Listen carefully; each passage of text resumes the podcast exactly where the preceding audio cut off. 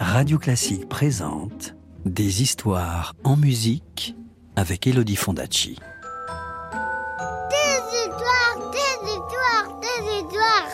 Est-ce que je peux avoir une histoire, s'il te plaît, de me raconter une histoire? Encore une histoire? Vous avez été sage, vous êtes sûr? Bon, d'accord. Je vais vous raconter l'histoire du petit pousset. Vous êtes prêts? Vous êtes bien installés? Alors,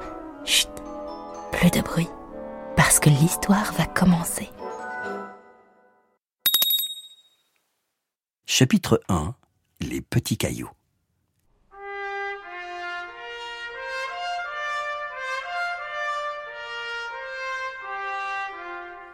Il était une fois un bûcheron et une bûcheronne qui avaient sept enfants, tous garçons. L'aîné n'avait que dix ans et le plus jeune n'en avait que sept. On s'étonnera que le bûcheron ait eu tant d'enfants en si peu de temps, mais c'est que sa femme allait vite en besogne et n'en faisait pas moins de deux à la fois.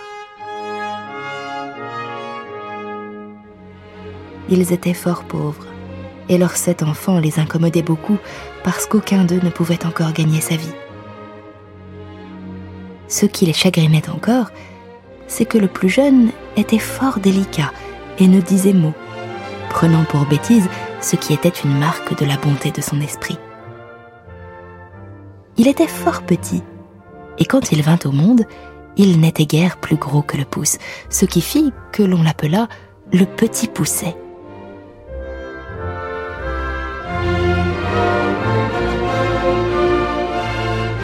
Ce pauvre enfant était le souffre-douleur de la maison, et on lui donnait toujours tort. Cependant, il était le plus fin et le plus astucieux de tous ses frères. Et, s'il parlait peu, il écoutait beaucoup.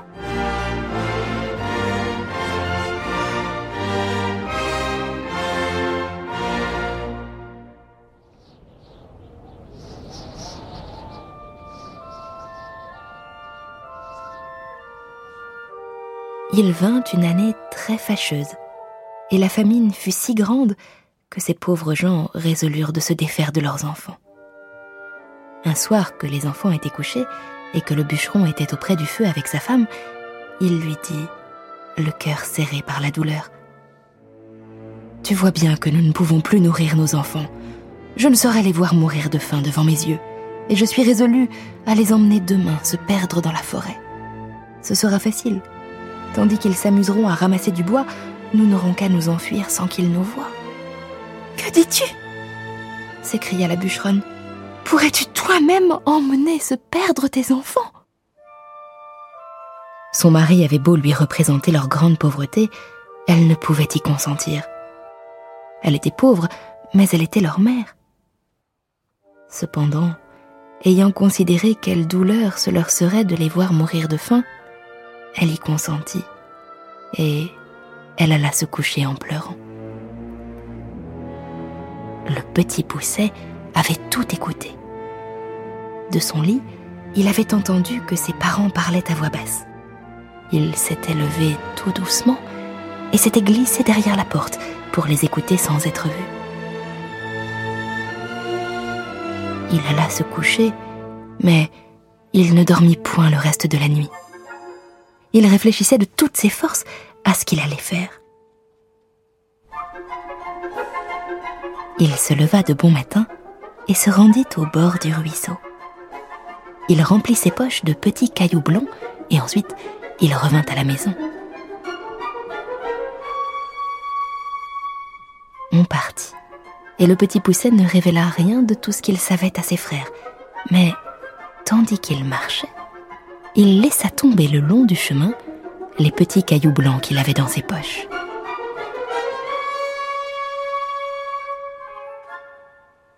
Ils marchèrent longtemps. Leur père les emmena dans une forêt si épaisse qu'on ne se voyait pas à dix pas de distance. Le bûcheron se mit à couper du bois et ses enfants à ramasser les brindilles pour faire de petits fagots. Le père et la mère, les voyant occupés à travailler, s'éloignèrent d'eux insensiblement, et puis ils s'enfuirent tout à coup par un petit sentier détourné.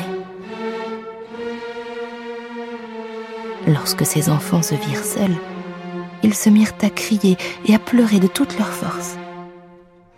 Le petit pousset les laissait crier, sachant bien par où ils reviendraient à la maison. Il leur dit Ne craignez rien, mes frères, je vais vous ramener à la maison. Ils le suivirent et il les mena jusqu'à leur maison par le même chemin qu'ils avaient emprunté pour venir dans la forêt. Ils n'osèrent d'abord entrer, mais ils se mirent tous contre la porte pour écouter ce que disaient leur père et leur mère.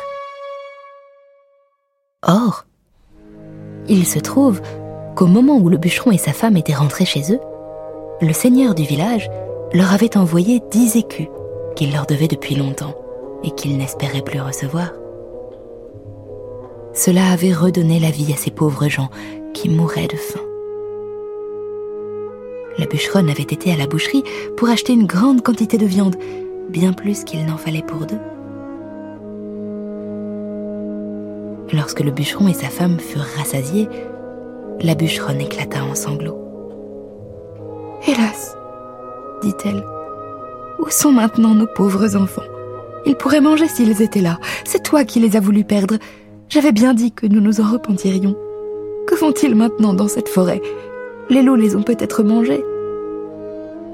La bûcheronne était en pleurs, et elle répétait en sanglotant. Où sont mes enfants? Où sont mes pauvres enfants? Les enfants qui étaient à la porte, se mirent à crier tous ensemble ⁇ Nous sommes là !⁇ Folle de joie, la bûcheronne courut leur ouvrir la porte et elle leur dit en les embrassant ⁇ Que je suis heureuse de vous revoir, mes chers enfants Vous êtes fatigués, vous avez faim Et toi, Pierrot, comme te voilà crotté, viens voir que je te débarbouille. Les enfants se mirent à table et ils mangèrent d'un appétit qui faisait plaisir au père et à la mère, à qui ils racontaient la peur qu'ils avaient eue dans la forêt, en parlant presque toujours ensemble. Ces bonnes gens étaient ravis de revoir leurs enfants avec eux, et cette joie dura tant que les dix écus durèrent. Mais lorsque l'argent fut dépensé, ils retombèrent dans leur premier chagrin, et ils résolurent de les perdre encore, et pour ne pas manquer leur coup, de les emmener encore plus loin que la première fois.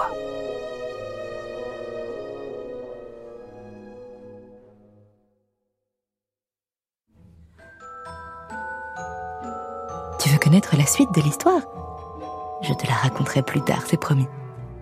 À bientôt.